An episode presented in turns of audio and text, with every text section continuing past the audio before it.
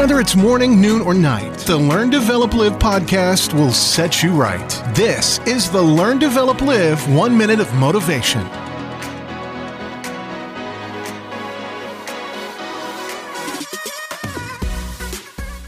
This is the Learn and Live podcast with your one minute motivation for today. So here we go.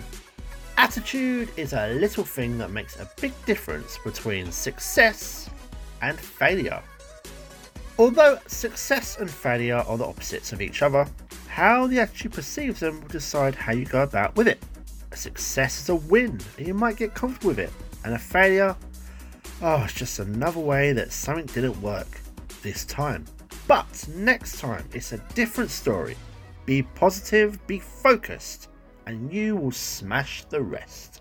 That was your one minute of motivation. You can find more motivation and inspiration at learndeveloplive.com and we'll see you tomorrow for more.